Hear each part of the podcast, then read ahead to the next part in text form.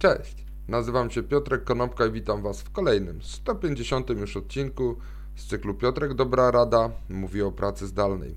Dzisiaj powiem kilka słów na temat tego, jak praca zdalna wygląda w praktyce w jednej z najważniejszych instytucji w państwie.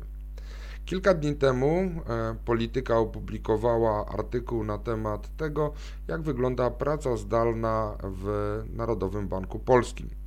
My oczywiście tutaj na, w Piotrku Dobrej Radzie opowiadamy sobie na temat tego, jakie czynniki są czynnikami wpływającymi na sukces zdalnego zespołu, jak pracownicy powinni być traktowani w domu, jak mogą menedżerowie podchodzić do zarządzania zdalnymi czy rozproszonymi zespołami. Zastanawiamy się nad tym, który kraj byłby najprzyjemniejszy do tego, żeby pracować zdalnie i całym motywem przewodnim Piotrka Dobrej Rady jest to, że praca zdalna wdrożona na chwilę jest pracą e, zdalną tam, skąd się musi pracować, a praca zdalna wdrożona na stałe jest pracą zdalną tam, skąd się chce. Natomiast zgodnie z informacjami, które otrzymała polityka, do pracowników Narodowego Banku Polskiego rozsyłane są maile przy, o następującej treści. Proszę pamiętać, że utrzymanie odpowiedniej dyscypliny i praca na miejscu wskazują na to, że praca wszystkich pracowników banku jest potrzebna i pomoże w utrzymaniu bez zmian dotychczasowego zatrudnienia. Dodatkowym e, zdaniem jest coś takiego, że osoby udające się na kwarantannę bez późniejszego uzyskania odpowiedniego pisma z sanepidu nie otrzymają premii kwartalnej i otrzymają nagany z wpisem do akt.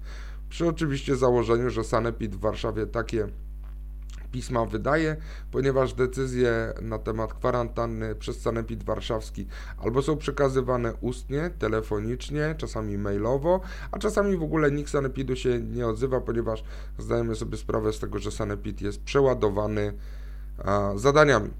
Natomiast na samym początku października w tym mailu było napisane, że wszyscy pracujący zdalnie mają wrócić do biura 10 października. Później stanowisko zarządu NBP uległo zmianie, to znaczy padła informacja najpierw, że do 40%, do 40% składów zespołów kryzysowych może pracować zdalnie. Te zespoły kryzysowe są to wybrane osoby w kilku najważniejszych departamentach odpowiedzialnych za politykę pieniężną państwa. E, natomiast później y, Prawdopodobnie, bo to nie zostało potwierdzone ani przez politykę, ani przez biuro prasowe NBP-u, pojawiło się rozporządzenie na temat tego, że 30% pracowników może pójść na pracę zdalną. Oczywiście nie, nie jest powiedziane w tym e, rozporządzeniu, czy jak ci pracownicy będą wybierani. Podobno ma być to w gestii dyrektorów poszczególnych departamentów. Biuro prasowe NBP w odpowiedzi na artykuł e, w Polityce odpowiedziało, że zarzut, jakoby prezes Glapiński był niechętny pracy zdalnej jest nieprawdziwy.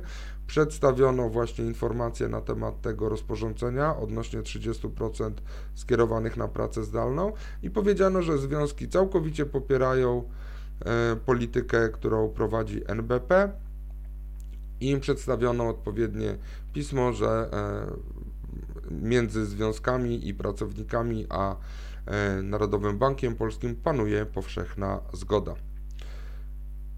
Mam nadzieję, że każdy z tego sam wyciągnie wnioski, jak jego firma powinna pracować zdalnie czy stacjonarnie. Dzięki serdeczne, do zobaczenia i usłyszenia jutro. Na razie.